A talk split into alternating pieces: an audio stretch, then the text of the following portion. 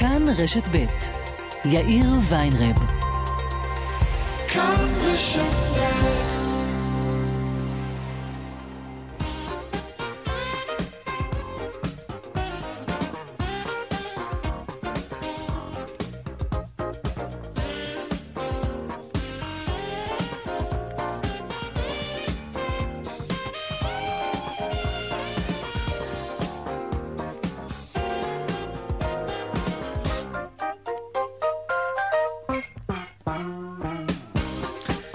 ארבע וכמעט שש דקות, כאן צבע הכסף ברשת ב', יום ראשון, שלום רב לכם. שבוע טוב, העורך רונן פולק, בהפקה יעל קטנה שקד. טכנאי השידור שלנו היום הוא רוני נאור, הדואל של צבע הכסף, אתם יודעים, כסף, כרוכית, כאן.org.il. אני יאיר ויינרב, מעכשיו עד חמש, אנחנו מיד מתחילים.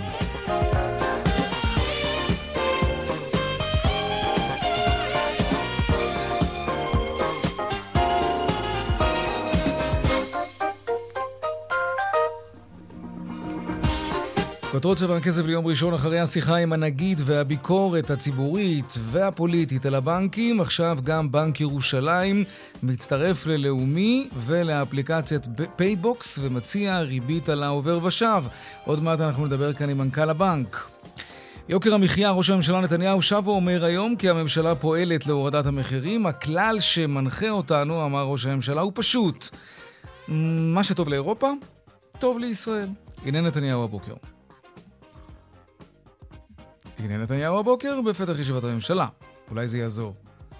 הנה נתניהו הבוקר. הכלל שמנחה אותנו הוא פשוט. מה שטוב לאירופה, טוב למדינת ישראל. המשמעות היא שבקרוב אזרחי ישראל יוכלו לקנות מותגים ומוצרים חדשים מאירופה במחיר של אירופה.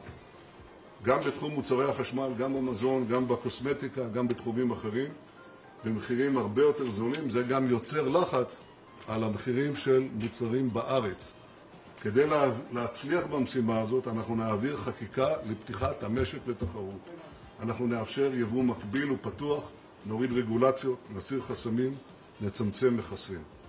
אנחנו עושים כאן טיפול שורש נגד הבירוקרטיה והמונופולים. לא פלסטר, לא אספירין, לא אקמול, טיפול נו, שורש. הלוואי, מהפה שלו לכיס שלנו. עוד מעט נראה. נחיה ונראה.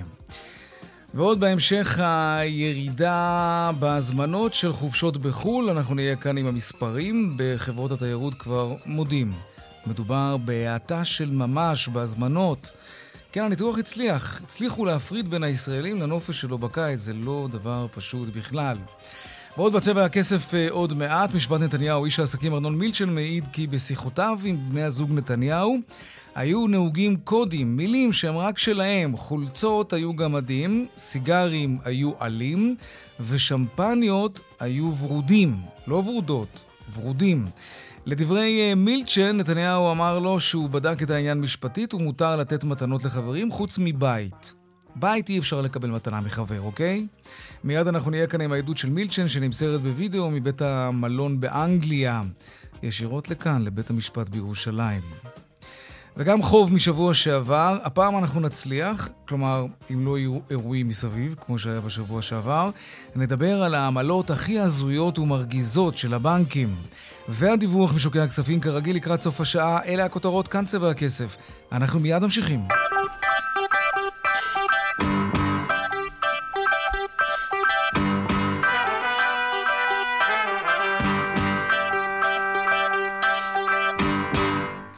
טוב, אנחנו מתחילים ממשפט נתניהו, עם העדות של איש העסקים ארנון מילצ'ן. עמוד שפירא כתבנו לענייני משפט, שלום. שלום יאיר, והייתי אומר אולי במובן מסוים מילצ'ן כבר מאבד את זה. Mm. אתה יודע, הוא כבר נראה כאילו נהנה מהעסק הזה, צוחק, מעיר הערות, באמת כבר כן. לא... לא... כן, הערות, אתה יודע, הוא, הוא כבר אומר, זה סרט, זו סדרה, הראש של מפיק הסרטים כבר חושב על איזה סרט אפשר לעשות אה, מהעניין הזה. זה קורה במהלך אה, ויכוח בין הסניגור לבין התובעת. באמת הוא אומר ככה בצחוק. וגם היה כאן עוד איזו הערה של התובעת ליאת בן ארי, שהיא אומרת ששרה נתניהו נמצאת בקשר עין עם אה, מילצ'ן, כן. ועושה פרצופים, ושוב, גם כאן מילצ'ן בסוף מעיר איזו הערה בצחוק אומר לשרה נתניהו שמספיק עם הפרצופים, אבל באמת לסנגור חדד זה לא הצחיק, והוא אמר, אני, אה, אה, אה, אין שום איסור, כן, כן. לא בקשר עין עם, בין, okay. אוקיי. בין שרה לבין מילצ'ן. כן, כמו שהזכרת, את הנושא של הקודים שהיו להם, אמר מילצ'ן, לגבי הנושא של החולצות, קראנו לזה גמדים, לסיגרים קראנו עלים, לשמפניה קראנו ורודים. אז uh, הדברים האלה עולים, אבל עכשיו מנסה התובעת uh, להגיע לכמויות, כי כמויות מילצ'ן לא ממש זוכר, הוא אומר ברוב המקרים, ברוב הפגישות נתנו, נתנו שמפניות, היו שמפניות, והוא גם מספר על קופסאות שהוא לקח והביא למפגשים עם נתניהו, אבל, אבל בעצם המאמץ עכשיו הוא סביב הנושא של הכמויות, כי בסוף זה חלק חשוב mm-hmm. בעניין הזה, האם מדובר בו בקו אספקה כמו שניתן בכתב האישום, או משהו ספורדי של uh, מתן כזה או אחר, כמו שהוא נתן גם mm-hmm. לאחרים. טוב, מצד שני, אה, נדמה לי קראתי איפשהו, שהוא העיד שהם היו חברים כמו אחים עם משפחת נכון, נתניהו. כן. נכון, כמעט כמו אחים. זאת אומרת, גם כן. הנושא של החברות עלה כאן יותר מוקדם. גם לזה אני מניח יש משקל.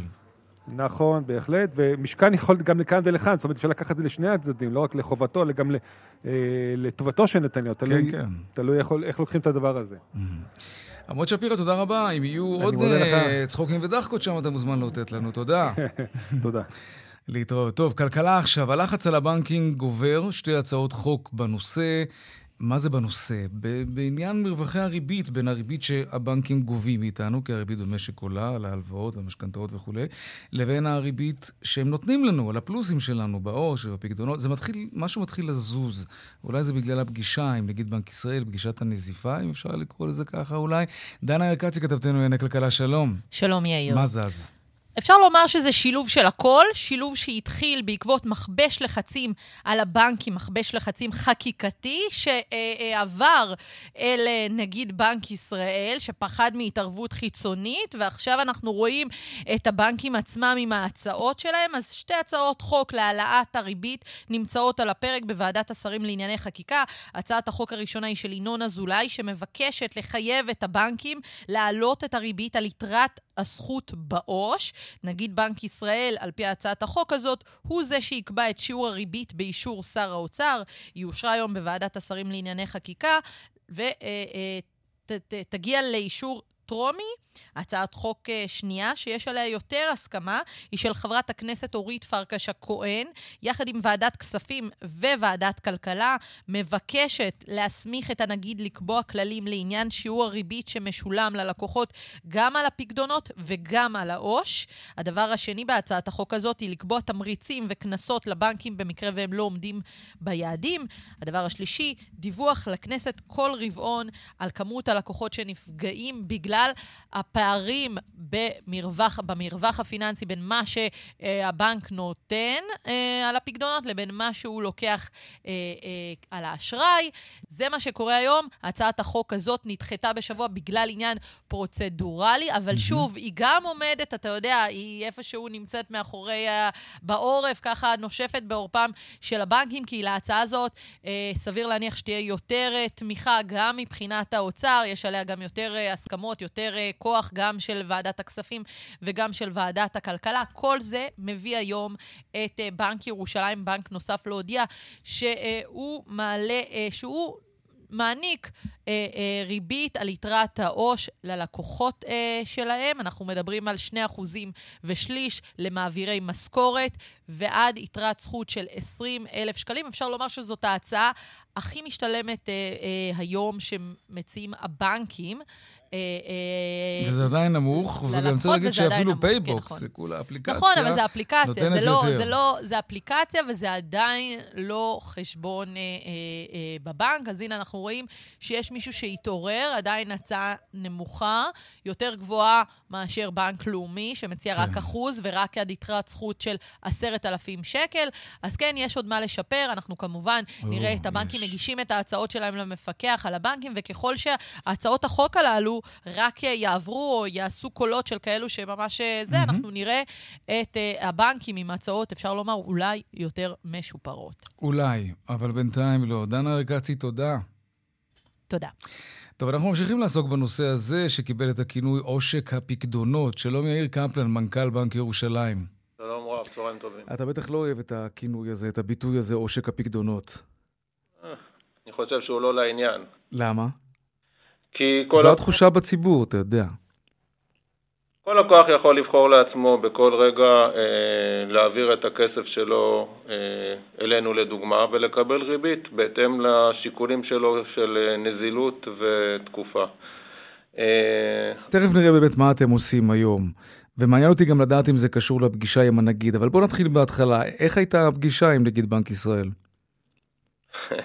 זאת הייתה פגישה סגורה, אז אני לא אפרט על הפגישה. הוא הוציא הודעה לעיתונות, אז התוכן אה. לא, אבל הייתה שם נזיפה? היה שם איום? משהו? אני לא חושב שנזיפה זה המילה הנכונה. איום? הוא ענייני, ובסיכומו יצאה אה, הודעה לתקשורת. אה, לא, אבל תראה, תראה אם תוכל להגיב לזה. עניין החקיקה בכנסת, שתאורטית יש כל מיני חברי כנסת שמאיימים לחוקק אה, חוקים שיאלצו אתכם, הבנקאים, לשלם ריביות גבוהות יותר על הפקדונות ועל העו"ש. העניין הזה עלה בשיחה עם נגיד בנק ישראל? עלו מספר נושאים, ביניהם גם הנושא של הריביות על העו"ש ועל הפקדונות. מן הסתם אה, הציפייה אה, של המחוקק אה, נידונה במספר הצעות חוק. אני לא חושב שחקיקה היא הכלי המתאים לטפל בתמחור, כי תמחור הוא ספציפי לכל בנק, כל בנק מתמחר את הפקדונות ואת ההלוואות שלו. כן. ולכן אה, זה לא, זה, לא, זה לא הכלי הנכון. למה אבל התמחור הזה באופן די גורף הוא תמחור חסר מבחינת הלקוח? כלומר, למה אפליקציה כמו פייבוקס יכולה לשלם 3% ריבית על הפלוס בעו"ש ובנקים אחרים לא? למה הגענו למציאות הזאת? זה, זה אני מניח כל לקוח בנק שואל את עצמו. אה, אני לא רוצה להתייחס ספציפית אה, לגורם כזה או אחר, אבל באופן אה, כללי עו"ש זה נזיל לחלוטין. כלומר, אתה יכול לשים היום את הכסף ומחר לקחת אותו, mm-hmm. קשה מאוד להסתמך עליו כמקור לאשראי. ולכן מקובל שככל שהתקופה של הפיקדון יותר גבוהה... אז התשואה יותר גבוהה, הבנק נותן תשואה יותר טובה. כן, וכך כי אפשר בעצם להסתמך עליו כמקור לאשראי. אז כשהוא זמין, נזיל לחלוטין, זה כבר שיקולים של ניהול סיכונים. אבל גם שם אנחנו רואים שהיה די קפוצה של הבנקים בכל מה שקשור לפקדונות. לא משלמים, תראה, זה ברור שאי אפשר לשלם את אותה ריבית כפי שגובים את הריבית מהלוואות. בנק זה עסק שאמור להרוויח כסף, אז ברור שאמור להיות מרווח. אבל הפער, אפילו בבנק ישראל אומרים, הפער בין הריבית שגובים לבין הריבית שנותנים, הוא, הוא בלתי מתקבל על הדעת. האשראי הוא מכיל בתוכו גם תוחלת של הפסדים צפויים. אז אולי כרגע אתם לא, קשה לראות מניאג את, את ההפסדים מצטברים, אבל בסוף אנחנו צריכים לעשות חישוב של תוחלת ההפסד הצפויה, של ריתוק ההון, של שיקולי נזילות, וכנגדו כן. להעריך איזה מרווח. בין הפקדונות לאשראי הוא המרווח הראוי. אתה חושב שהשיחה הזאת עם הנגיד תשפיע יש כבר בנקים שנותנים עכשיו, אתם, עליכם זה השפיע? אנחנו, אה, מתוך אה, רצון להיות באמת הוגנים עם הלקוחות וגם בגלל שאנחנו מכבדים מאוד את אה, רצון הנגיד, החלטנו שלמרות שאנחנו בנק שהוא מוצרי, כלומר אנחנו בנק שהוא לא מתמקד בעו"ש, אנחנו בנק שבגדול נותנים לכל לקוח את המוצר שמתאים לו ולא קושרים את הלקוח דווקא לחשבון העו"ש, mm-hmm.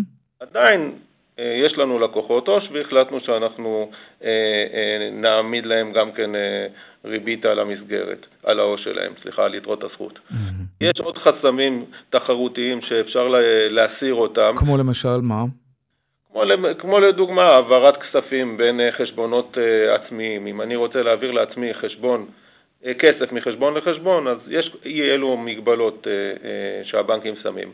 אני חושב שאם ההעברה הזאת תהיה מאוד פשוטה וחלקה וכסף יוכל לזרום במערכת בצורה חופשית בין חשבונות ש, של אותו בן אדם, יהיה יותר קל להפקיד את הכסף בפיקדון. היו נלחמים עליך כי אין את כל המחסומים האלה, זה, זה בעצם הרעיון. זו דוגמה הכי פשוטה, כן. Mm. יש עוד כמה דברים, אני לא רוצה כאן לסבך, אבל בגלל זה הדוגמה הכי פשוטה שאפשר לתת להחלקה של הכסף ומעבר חופשי יותר בין בנקים. אני רוצה לחזור איתך לסיום קצת אחורה. חקיקה כלשהי של הכנסת, שתחייב אה, מרווחים מסוימים בין הריבית שנותנים לריבית שגובים. איך, איך אתם הבנקאים הייתם מתייחסים לחוק הזה? שוב, אני, אני, אני חושב שזו טעות חמורה אסור להתערב בחקיקה בשיקולים עסקיים של אה, בנק או של כל חברה. אבל אם יש כשל שוק והציבור מרגיש שהוא לא מקבל תמורה בעבור הכסף שהוא שם בבנק, והבנק עושה מהכסף שלו הרבה כסף אחר. אז אם יש כשל שוק, בשביל זה יש מפקח על הבנקים שמכיר את הבנקים, מבין איך הם מתנהלים, מכיר את הניהול סיכונים שלהם. בסוף אה, לקחת איזושהי זווית מסוימת ולעשות עליה חקיקה, תוביל mm-hmm. לתוצאות שהן בהכרח לא רצויות. אבל המפקח על הבנקים הוא חלק מבנק ישראל, והנה, נגיד בנק ישראל הוא זה שזימן אתכם לשיחה, שאני מניח שהיא לא הייתה שיחה פשוטה מבחינתכם. כלומר, יש לבנק ישראל מה להגיד. אתם לא נותנים מספיק ריביות. אבל לא בצורה של חקיקה. אה, זה שונה לגמרי. יש הוראות של בנק ישראל שאליהן אנחנו מצייתים, הוראות נוהל בנקאי תקין, כן. ויש גם ציפיות פיקוחיות, ואנחנו מנהלים דיון וגם מעלים בצורה אה, אה, חופשית את, אה, את הקשיים שלנו, את הסיכונים שיכולים להיגרם. כשיש חקיקה מצד הכנסת אה, זה משהו שונה לחלוטין, הדיון הוא אחר, ובסוף אה, אין שם מומחיות. והבנה של כל אה, ניהול הסיכונים של כל בנק ספציפי. יאיר קפלן, מנכ"ל בנק ירושלים, תודה רבה לך על השיחה הזאת. תודה רבה. דיווח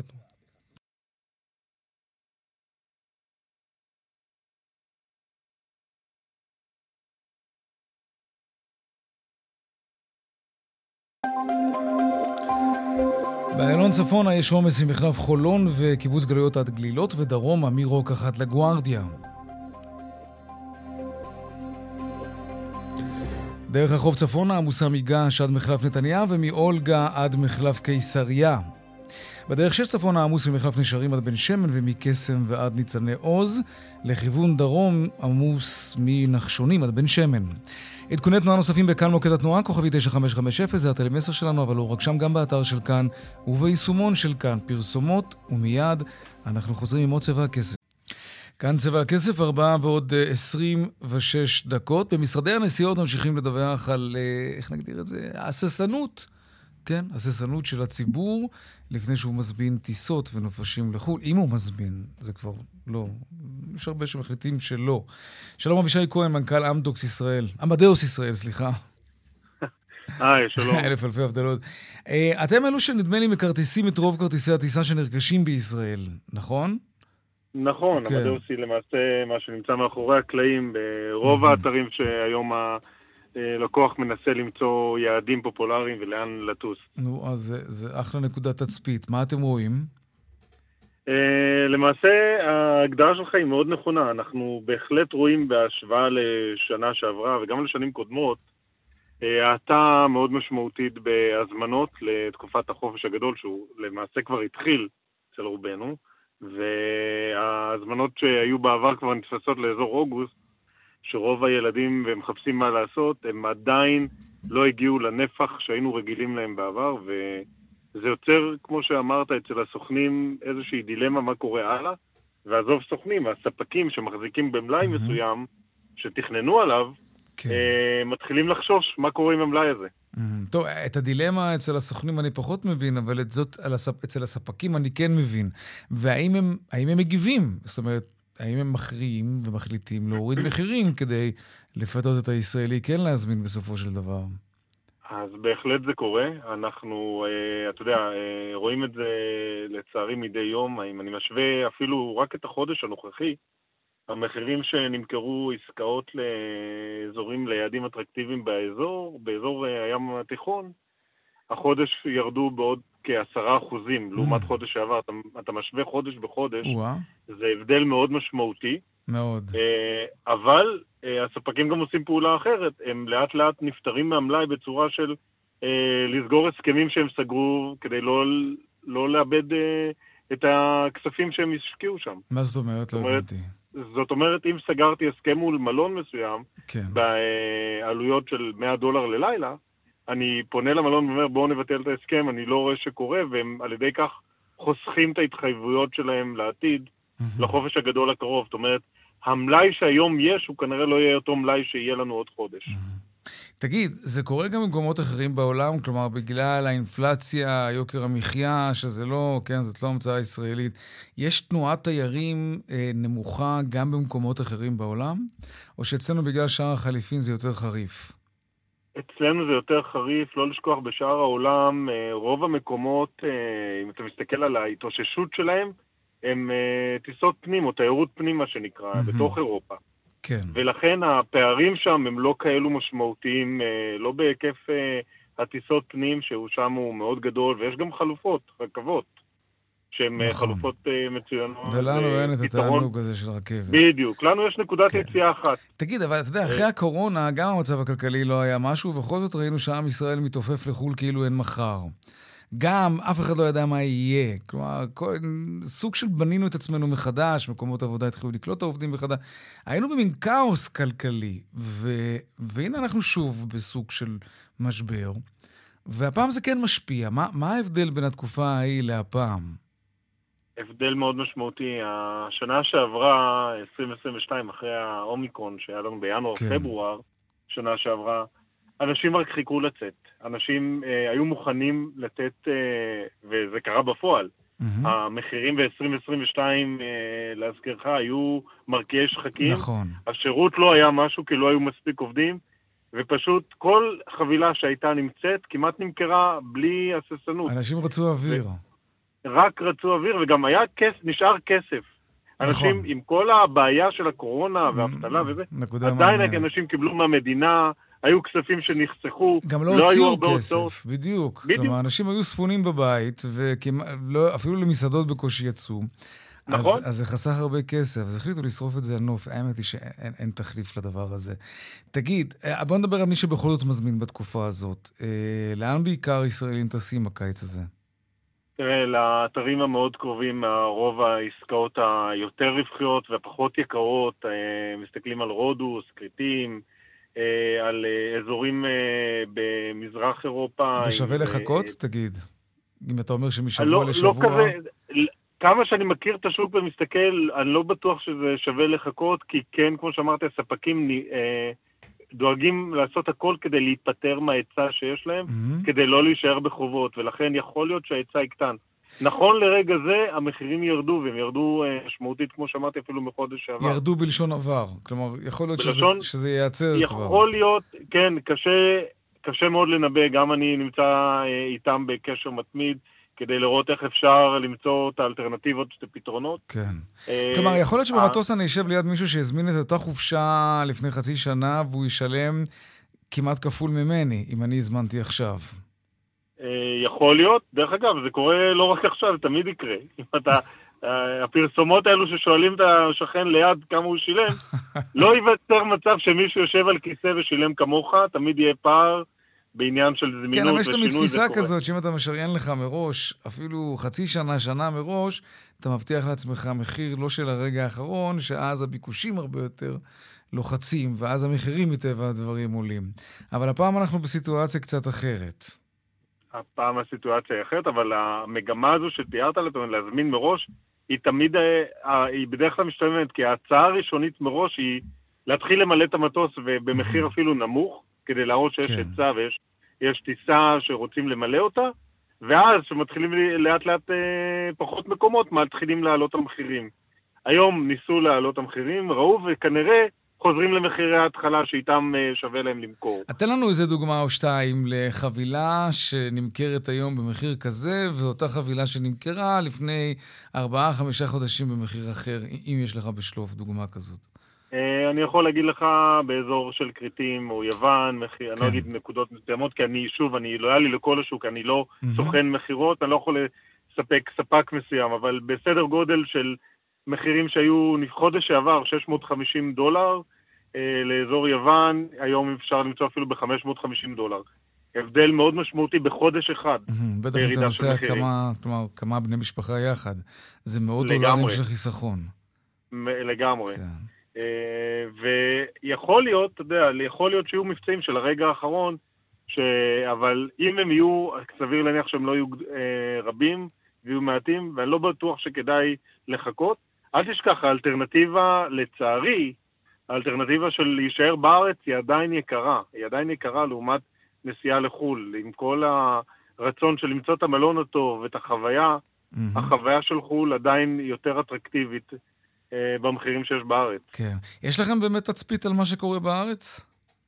פחות. אנחנו הסטטוטוריה מתעסקים בטיסות יוצאות בכל התיירות חוץ, אבל אני כן אה, מהקולגות וממה שאני שומע בשוק, בעולם התיירות, כן, המחירים בארץ עדיין, אה, אתה מדבר פה על סדרי גודל של, אה, בוא נגיד, במצב הזול, אלף שקל ללילה זה ממש זול, mm-hmm. ובאלף שקל ללילה אתה יכול למצוא טיסות של משפחה לשלוש, ארבע לילות. כולל ולעשות, טיסה, כן. כולל טיסה וחוויה. חוויה שהיא שונה. זה משפיע, אגב, על כניסת התיירים לארץ? כלומר, הקיץ הזה, מספר התיירים שצפויים להגיע, כי אנחנו שומעים כל מיני עדויות סותרות. בנתב"ג אומרים שתנועת התיירים תהיה, תגיע אפילו לשיא ברשות שדות התעופה, אבל דווקא שמענו שפחות באים לארץ. אז, אז אה, כן, אני יכול להגיד מגופים מסוימים שנמצאים פה בארץ, אה, שהם אה, לא, נמצ... לא מדווחים על כך שהם אה, אחראים על תיירות פנים. כן. ואומרים שהיקף התיירות פנים בארץ אה, הצטמצם, הצטמצם. מבחינתם בין 20 אחוז אפילו. בחבילות, אתה יודע, מצליינים שמגיעים, גם באירופה למעשה המכה הכלכלית השפיעה. וכשמסתכלים על ההיבטים הכלכליים, גם בצד שלהם, איפה יותר עדיף להם לנפוש, כנראה תיירות הפנים שם יותר קורצת מאשר להגיע לארץ. ושוב, תיירות פנים, אתה מדבר שם על טווח די גדול של תיירות פנים, כל מדינות אירופה, כולל מזרח אירופה. ברור. אז uh, הטווחים שם הם, uh, הפוטנציאל לנפוש שם הרבה יותר גבוה מאשר יש לנו בארץ. אבישי כהן, מנכ"ל עמדאוס ישראל, תודה רבה. בכיף, שיהיה המשך יום טוב. גם לך, תודה. שלום רונן פולק. שלום יאיר. מה העניינים? יצא לך שלום יאיר כזה? כן, רשמי מדי? כן, רשמי. שמע, אני רוצה להתייחס רגע לנושא הזה, אנחנו נדבר עוד מעט כמובן. איפה הזמנת? לא, לא, לא, הזמנתם לחו"ל בסוף או בארץ? לקיץ לא, עדיין לא. עדיין לא. אמ, לפני חודש בערך, אם אתה כן. זוכר, ישבה, לא ישבה, אלא העלינו לשידור מנהלת של אה, אחד, מ, אה, אחת מחברות התיירות הגדולות בארץ. טראבליס לדעתי. נכון, כן. ואז, אתה יודע, בדיוק הייתה לנו את השיחה הזאת שלגבי מתי להזמין, מתי לא להזמין, מה המחירים, והיא ניסתה שם לומר, חברים, הכל בסדר, הכל כרגיל, כן. אנחנו לא מזהים, ניסתה לה, להקטין מה שנקרא את מה שזיהינו כבר אז, כירידה של ממש בהזמנות בגלל המצב. בתנועה זה... ואחר כך כמובן גם במחיר. נכון. עכשיו תשים לב שאנחנו רואים באמת בשבועות האחרונים את המגמה הזאת אה, הולכת וצוברת תאוצה. אני אגיד לך איפה ראיתי את זה בבירור.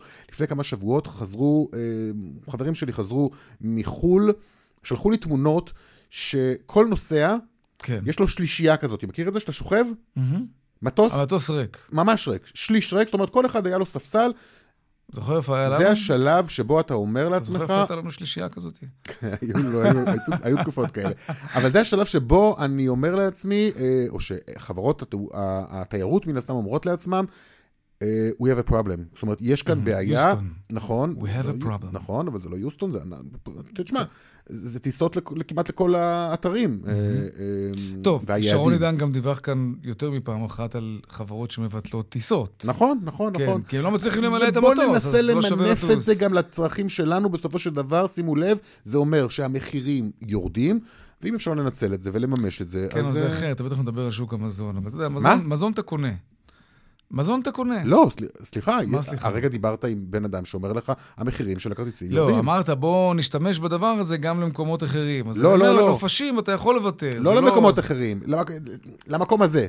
לטיסות, 아, אה, ל- אוקיי. ל- ל- ליעדים האלו שרצינו mm. לטוס, התלבטנו ולא... נחליט כאיש אחד שעכשיו לטוס ללונדון יקר, סתם דוגמה, כן? ואז יוריד את המחיר. יאללה, בוא ננסה. כן, טוב. כן. מה, מה קורה חוץ, תגיד? אנחנו רוצים לדבר, אה, אנחנו נדבר היום כן. אה, על עמלות. Mm-hmm. עמלות הבנקים. כן, כן. עמלות הבנקים. אנחנו מדברים על זה כבר נכון. שבוע ויותר. נכון, וכל פעם זה נדחה, ו- כן. ואתה הארכת פה ברעיונות. אז בוא נדבר מהר לפני שיקרה משהו, חס וחלילה. טוב. Um, תראה, אנחנו שומעים עמלות לבנקים. כן. אנחנו יודעים. Mm-hmm. זה... פעם זה היה סיפור גדול. פעם זה היה פותח מהדורות, גם בטלוויזיה, עמלות הבנקים, טה-טה-טה-טה-טה. היום כמעט לא מדברים על הדבר הזה בכלל. בוא נדבר על העמלות, כן. איך נגדיר זאת? ההזויות והמרגיזות ביותר. לא מכיר עמלה שהיא לא כזו. לא, יש כאלה שהן יותר, יש כאלה שהן פחות. האלה שממש... אנחנו ממש ננסה לחפור כן. ולמצוא את האלה ש... חפרנו. טוב, עמלת הקצאת אשראי. כן. זו העמלה שנדבר עליה היום. מהמוצדקות שיש. סתם, סתם. איזה מבט תקעת לי. סתם, בדיחה, נו, מה? בוא נסביר מהי עמלת הקצאת אשראי. כן, מקצים לי אשראי, ואני משלם על זה עמלה. כן. מה ב- המוצדקות שיש, כאמור. הבנק, שים לב, כל בנק מעמיד לאפשרותך, כן. יאיר, לקבל מסגרת אשראי בחשבון הבנק. נכון. זה אפילו לדעתי עניין של חוק. נכון. כל אחד חייב שתהיה לו מסגרת. נכון, זו 50,000, מסגרת 100,000. שקיימת כן. עבור הזכות שהבנק נותן לך להיות. במינוס, כן, נכון. נניח שמסגרת האשראי שלך היא 10,000 שקלים, אתה רשאי להשתמש במסגרת הזאת עד לסכום של 10,000 שקלים, ולשלם כמובן את. הריבית המקובלת. כן. אוקיי, אז התקשרתי לבנק, ביקשתי שייתנו לי מסגרת, אמרו סבבה, בום, 5.40, ובזה נגמר הסיפור, אני מניח. של המסגרת, זה המסגרת. אבל כן. מה קורה אם אתה לא משתמש במסגרת? כלומר, אתה מהאנשים האלה שאף פעם לא נמצאים במינוס. רגע, זה עמלה חד פעמית, עמלה רבעונית. רבעונית, כן. ש- שעלותה, עלותה אה, בין 12 ל-27 שקלים. אוקיי, בואו ניפגש כזה באמצע, כן? נגיד... אה, לא הרבה כסף, אבל רגע, שנייה, אני רוצה, אני רוצה עדיין לחדד סליחה, את הנקודה זה כן של ה... הרבה כסף. לא, אני רוצה עדיין כן, ברשותך, לחדד את הנקודה של העמלה הזאת, כן. אוקיי? זה עמלה של, ש, ש, ש, שדווקא במקרה שאתה, למשל, יאיר, אה, נניח אתה לא נמצא במינוס, אף פעם. אתה בן אדם שהולך תמיד על הפלוס. מהפה שלך, כן. כן.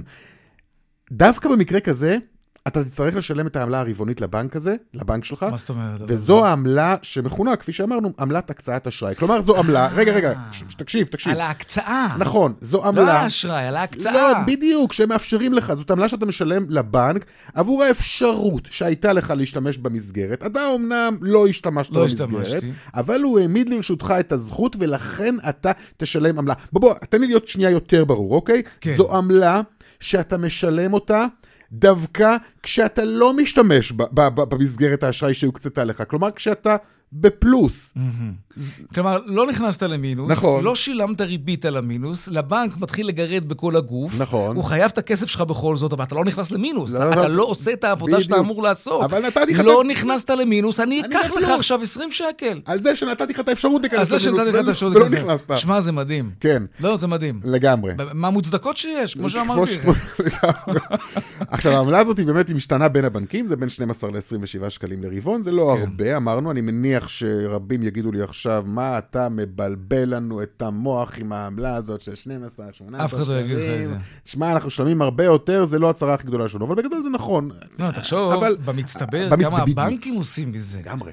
אוקיי? 50 אלף לקוחות, 100 אלף לקוחות שמשלמים כל רבעון 20 שקל, תחשב מהר.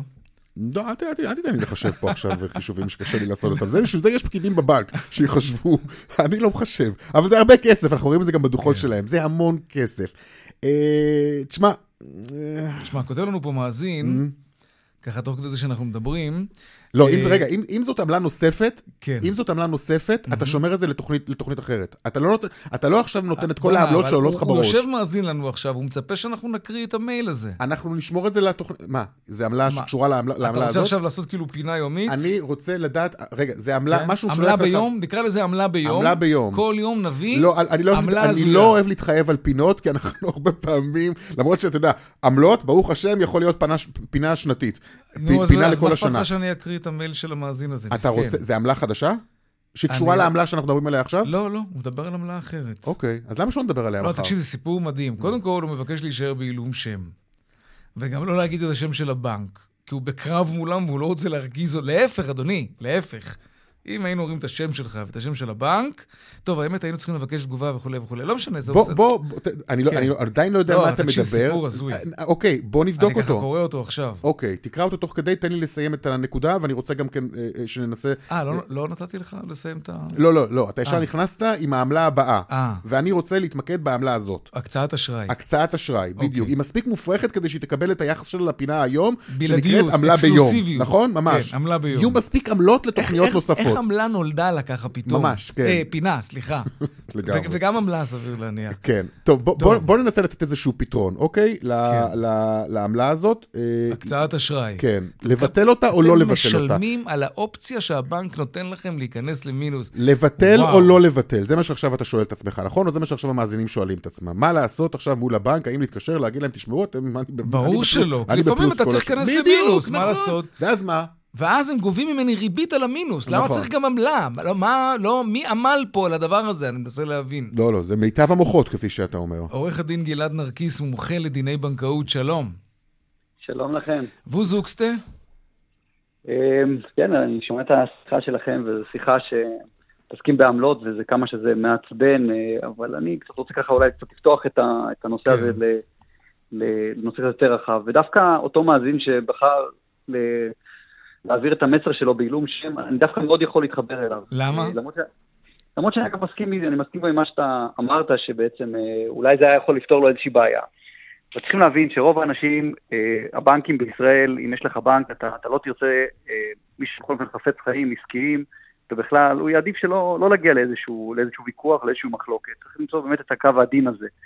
כי אה, אנחנו יודעים שלמעשה אין יותר מדי תחרות. ואם אתה היום אה, חלילה אה, נכנס לאיזשהו עימות עם בנק מסוים, מהמם. אלא אם כן באמת אין ברירה, אתה לא יודע איך זה ייגמר. תגיד, לא זה ייגמר, וגם- אבל, אבל לחזור לסיפור ש, שרונן הביא. תשמע, בנק ישראל, לדעתי לפני איזה עשר שנים נכנס לתמונה, עשה טבלה מסודרת, מה מותר, מה אסור. איך זה שבתוך כל הפיקוח הזה של בנק ישראל, אנחנו מגלים שלוקחים מאיתנו כסף רק על זה שמאפשרים לנו באופן תיאורטי להיכנס למינוס? מה, מה זה הדבר הזה, תגיד לי? תראו, אם אני אנסה לחפש היגיון על כל אחת מהעמלות, וכפי שציינת, ובצדק, באמת כל עמלה לכאורה אמורה, לק... לכאורה אמורה לקבל את האישור של בנק ישראל, ואין דבר כזה שבנק לוקח לעצמו עמלות ללא אישור. מהמם. אמ, הבנק מצידו, אני בוודאי אגיד, שהנה עצם זה שבעצם בדקת את היכולת שלך, ההחזר שלך, ואת האפשרות שלך, זה, זה היה כרוך בעבודה מאוד מאוד קשה. בדקת, שילמתי, אבל למה כל רבעון? אה, כי בודקים מחדש? אף אחד לא בודק מחדש. ואם כן, המחשב עושה את זה. מה שאני יכול, ה- הלירה שאני יכול לבוא ולומר בנושא הזה, כמו אגב בכל הנושא של העמלות, אה, זה לתת רק טיפים ולדעת איך, ולדעת איך להתמודד עם זה, או איך לנסות להפחית את רוע רגע, הגזירה. אז אוקיי, לבטל או לא לבטל את העמלה הזאת? אה, מה זאת אומרת? זה לא תמיד תלוי בך. אני למרות שואל. שלהתקשר לבנק, רגע, תגיד להם, אני מוציא מפה את ה... להתקשר. לבנק או לא להתקשר לבנק? להגיד להם, הלו, מה קורה? יש סיכוי. את זה אני בהחלט הייתי עושה. כמובן שצריך להבין ו- ולראות את היחסים, היחסים שקיימים מול אותו פקיד, מול אותו רפרנט, אבל לקבל, לבקש הנחה על עמלות זה דבר שהוא הוא מחויב המציאות. מה שכן הייתי אומר ככה, והייתי ככה עושה את זה בזהירות, שאני אגב, למרות שלפעמים יש עמלות כפולות וכאלה, אם אתה איש עסקים או יש לך חשבונות עסקיים, אני אפילו הרבה פעמים ממליץ לפתוח שתי חשבונות בשתי בנקים שונים בשביל שכל בנק ידע שיש לי עוד בנק אחר, מהמם. או אה, על מנת ש, שנוכל לבוא ולהתעקש לפעמים על הנחה בעמלות, ובנקים נותנים היום הנחה בעמלות, במיוחד כשיש עמלות לדוגמה שאתה לא מנצל אותן בכלל. אה, ואם זה בכל מיני סוגי עמלות, אם זה בהעמדת הלוואה, ואם זה בכל מיני משיכות אה, כספים והעברות כספים, יש להם יכולת לעשות, לתת הנחות, רק הם צריכים לרצות את זה. ובשביל אה, לרצות את זה, אגב, דווקא היום, כשאנחנו רואים את כל המגמה הציבורית ואת כל הביקורת על כל מה שקשור עם, ה, עם הריביות, שזה דבר שהוא פשוט לא, לא נתפס. אה, נכון. אה, אז היום בהחלט יש מקום לבוא ולהתעקש, אה, ופינות אה, מסוג זה הן כל כך חשובות, בגלל שבאמת אנשים צריכים להבין שיש להם את היכולת לעשות את זה. ו- וצריך לעשות, ולפעמים לא להתבייש, כמובן, צריך לעשות את זה בצורה זהירה. יכול להיות שהבנק יגיד לעצמו במקרה הזה, תשמעו, גם ככה אנחנו עושים עליכם עכשיו כל כך הרבה כסף על הפקדונות שלכם ועל המינוסים שלכם, אז יאללה, אז בואו ניתן להם יאללה, כאן- נוותר. נוותר על העמלה הקטנה הזאת ש... כן. מהמם. אה, בדיוק כך, וצריכים אבל לזכור ש, ש, ש, שלפעמים, אני ככה הולך לצד השני לרגע, אבל אני כן רוצה לא לומר את זה, שלפעמים גם ויכוח יותר מדי עקשני יכול לגרום גם לנזקים. זאת אומרת, צריך לדעת בדיוק למצוא את, את, את, קו התפר, לתת, לבוא בכוח ולבוא בחוכמה, אבל תמיד לשמור על איזושהי אפשרות נוספת אה, להתנהל. כי בסופו של דבר, וזה אגב, אני אומר למגינת ליבי, לצערי, אה, היום אין תחרות אמיתית ממש במערכת הבנקאית, ואם חלילה וחס נכנסת לאיזשהו עימות, אתה צריך להתנהל מאוד בחוכמה. מאוד בחוכמה מול המערכת הבנקאית. וואי, זה קצת מפחיד. למה? כי אחר כך אתה, אתה מקבל איזשהו אות קין כזה? איזה, איזה כי היום יש כתם? דבר שנקרא נת... אה, חוק נתוני אשראי, Mhm. והיום על כל תקלה שיש, או על כל אירוע, אירוע... זה נכנס אה, לתעודת זהות הבנקאית שלך. בדיוק, אתה רוצה אתה יכול... לעבור לבנק, אז הם ישר רואים את זה, אומרים, הופה, יש פה מישהו בעייתי. ולכן צריך לדעת להתנהל מאוד בחוכמה, מצד אחד. מצד שני, לא לוותר וכן להתעקש, מהמם. וכן אה, אה, לבוא ולדרוש את, את מה שמגיע ולבקש הנחות. זה, זה לא, לא שזה לא בושה. לפעמים אפילו הבנק רואה אותנו בתור אה, אנש, אנשים שחרדים על כל, אה, שרוצים לחסוך כל שקל, והוא רואה את זה לפעמים אה, לחיוב. רק צריך לדעת איך לעשות את זה. אגב, כותבת לנו כאן מאזינה, אה, שהיא אומרת שבארצות למה הברית... את המאזינה שלך אתה כן מקריא? כי לא, היא לא את נותנת המאזין עמלה- שלי, היא אתה נותנת- היא נותנת עמלה אה, לא חדשה, נותנת היא. פה שואלת אוקיי. שאלה. אה, היא אומרת שבארצות הברית לא משלמים עמלות- על משקי בית, זה נכון? אני יודע שהעמלות בארצות הברית הן אחרות, אני לא יכול לבוא ולומר את זה Mm. בוודאות, אבל צריך לזכור שאנחנו בארצות הברית זה שונה לחלוטין. יש שם שם אה, בנק המון, תחת המון, כל עץ רענן. כן. המ- בדיוק, וזה כמו שפה יש אה, הרבה מאוד אה, חנויות מכולת, אז, אז, אז לכאורה, התחרות- לכאורה, לכאורה יש, אה, יש שם תחרות, כן. תחרות אמיתית. אצלנו זה לא קיים, אצלנו יש לנו פה שני גלעד. בנקים מאוד גדולים, כן. ועוד כמה קטנים מאוד. עוד כמה קטנים, סליחה, לא. עורך הדין גלעד נרקיס, מומחה לדיני בנקאות, תודה רבה לך ששוחחת תודה לכם. איתנו. תודה. להתראות. הערה קטנה אחת, כן. קטנטונת ממש, באדיבות היועצת הלשונית שלנו, רות אלמגור רמון, כן. והיא אומרת אה, עמלות, לא עמלות, עמלות, בסמיכות אבל עמלות. בסמיכות כמובן כן, עמלות כן. הבנקים. ומה אמרנו? אמרנו עמלות? אמרנו- יכול להיות שיצא, אתה יודע, נפלט. והשמענו גם אה, רותי, ממש סליחה. עמלות. אוקיי? יאללה, לך לדיווחי תנועה. טוב. רונן פולק, תודה. תודה. אה, ככה, מה קורה בכבישים? אז בדרך אשדוד-אשקלון יש עומס ממחלף אשדוד עד ניצנים. בגאה דרומה עמוס ממורשה עד בר אילן ולכיוון צפון ממחלף השבעה עד מורשה. ביציאה מירושלים, דרך כביש מספר 16, שים לב רונן שלא ניסע משם, ודרך מנהרת הארזים, עמוס עד מחלף הראל. עדכוני תנועה נוספים בכאן מוקד התנועה, כוכבי 9550, וגם באתר של כאן וביישומון של כאן. פרסומות ומיד אנחנו חוזרים עם העדכון משוקי הכספים. כאן צבע הכסף, 4 ועוד 54 דקות. לעדכון משוקי הכספים כמובן.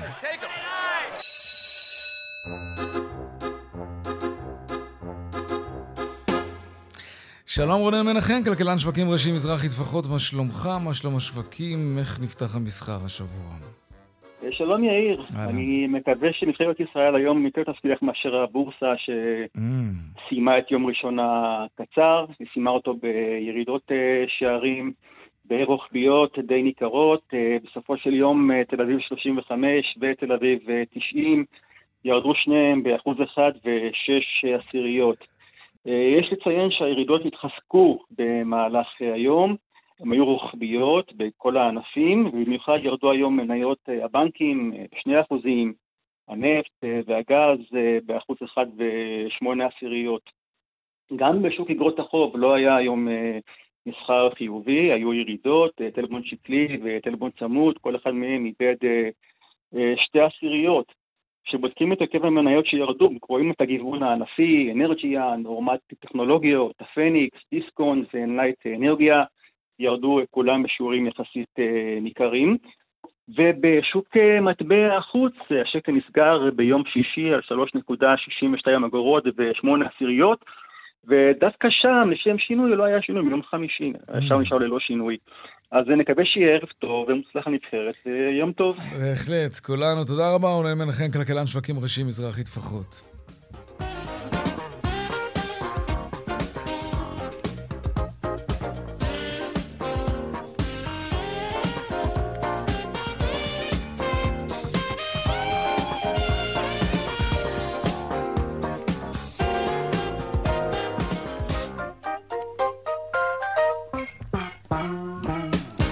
עד כאן צבע הכסף ליום ראשון, העורך רונן פולק, בהפקה יעל קטנה שקד, טכנאי השידור רוני נאור, במוקד התנועה אהוד כהן בופון, הדואל שלנו כסף, כרוכית kan.org.il. אני יאיר ויינרב, את כל הכתבות והמשדרים שלנו, רדיו וטלוויזיה, אפשר למצוא ביישומון כאן בוקס לטלוויזיות חכמות וביישומון של כאן כמובן.